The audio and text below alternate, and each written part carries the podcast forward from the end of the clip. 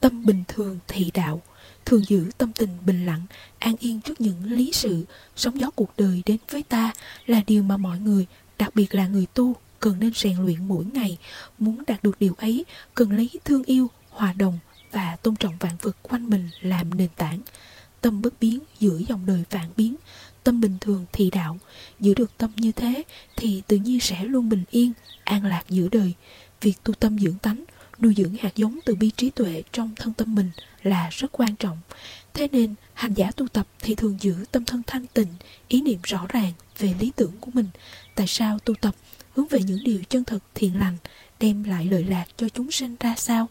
Thêm nữa là tâm bình khí hòa, tự tha thứ được cho bản thân và tha nhân. Không bám chấp, vướng mắc vào những việc xảy đến vì mọi thứ là vô thường.